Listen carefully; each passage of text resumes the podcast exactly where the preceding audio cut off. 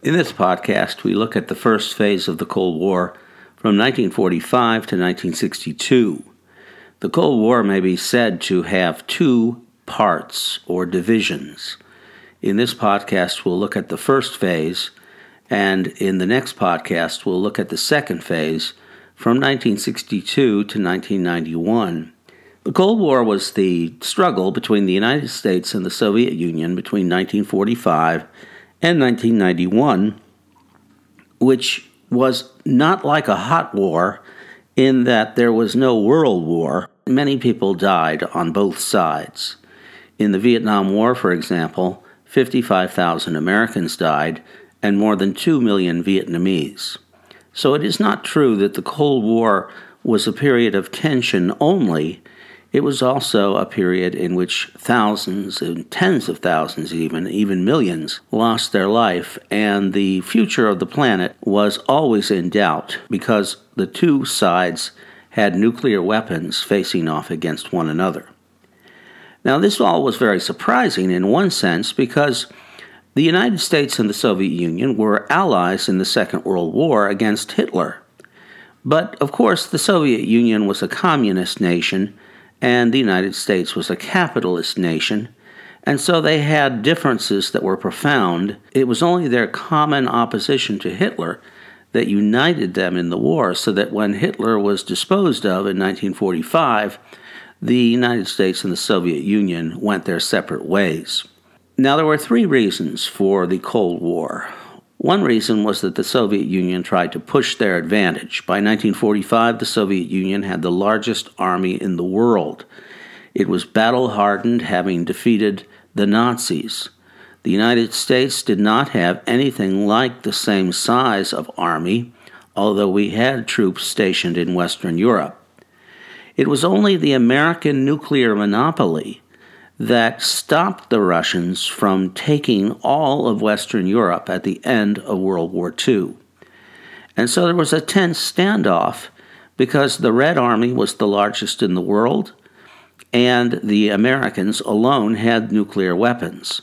And the standoff became even tenser in 1949 when the Soviets exploded their first atomic bomb. Then the United States developed a more powerful and lethal weapon, the hydrogen bomb. And eventually, very soon, the Soviets developed their own hydrogen bomb.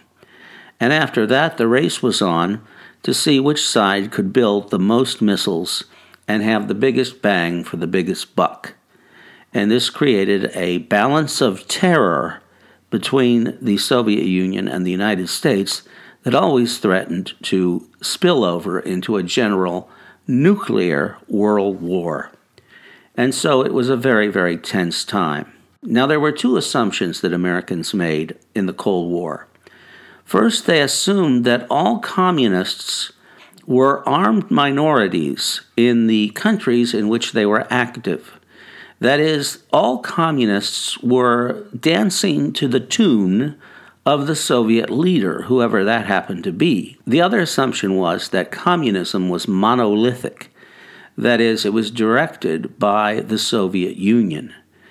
And therefore, the United States vowed in 1947 to stop communism from expanding wherever in the world it seemed to be about to triumph, because we believed that every communist movement was somehow directed by Stalin or whoever the Soviet leader was.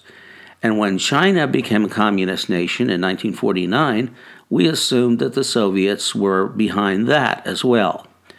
Anytime there was a communist victory, or anytime anything went wrong for the United States, it was assumed that the communists were behind it. It was further assumed that there were communist spies everywhere in the United States, and that if the United States wanted to defeat the Soviet Union, it could do so simply by being a unified, vigilant nation state. There are many reasons why this analysis was wrong. In fact, both of the assumptions were wrong. Communists were not always armed minorities. In some countries, they represented the majority of the people, such as in Vietnam, as we were going to find out to our great sadness. Also, communists were not puppets of the Soviet Union. The communists in Vietnam, for example, were not dancing to the tune of the Russians. They were nationalists who were willing to fight until a thousand years had passed, if necessary, in order to have their own nation. And the United States did not have the same commitment to preventing communism from taking over in Vietnam. So there was a power differential there. There were places where the Cold War was a success. For example, in 1948 in Berlin, the United States launched an airlift to prevent the Soviet Union from pushing the Western Allies out of Berlin, but that Berlin airlift was a success because the people we were defending, the Germans, the West Germans, wanted to be defended and they wanted to be anti communist.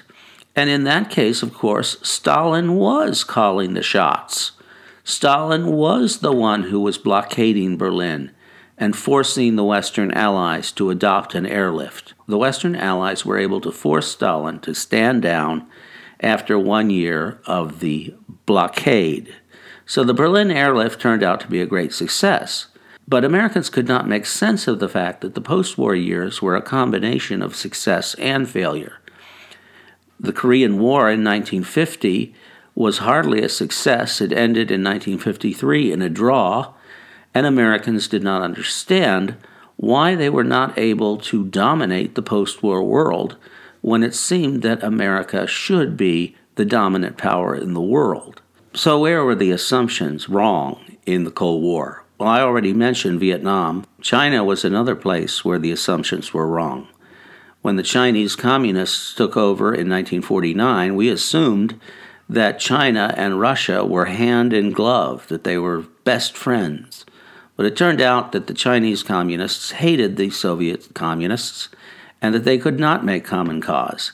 And it was only in the late 1960s that we realized this. And of course, at that point, Richard Nixon did a deal with China, and China became a trade ally, which is what it is today. Another place where you can see these inaccurate assumptions at work is in the fear that Americans had that other Americans must be communists if they had different points of view. In the 1950s, of course, you have McCarthyism, where an unscrupulous, unethical senator, Joseph Raymond McCarthy, a Republican from Wisconsin, accused innocent people in the government of being communists in order to gain political traction for himself and for other members of his party. Even President Eisenhower was afraid to tangle with McCarthy but of course, McCarthy's charges were wildly inaccurate. None of the people he charged with being communists were actually communists, and yet Americans believed McCarthy, and this furthered the division. In fact, you could say that McCarthy was the best thing that ever happened to the Soviet Union because he divided Americans unnecessarily in the 1950s. McCarthyism was the last example that I want to give here of a consequence of our inaccurate assumptions about the Cold War. Because after 1945, the United States, the American people, felt like there should be no problems that we couldn't possibly handle. And so when we ran into problems like China going red and the Soviets getting an atomic bomb and McCarthy saying that everyone in government was somehow affiliated with communism. We tended to believe that it was because something was going wrong inside our government, because the communists we had led ourselves to believe could not achieve much on their own. And if they scored any victories, it was because of weaknesses within our country.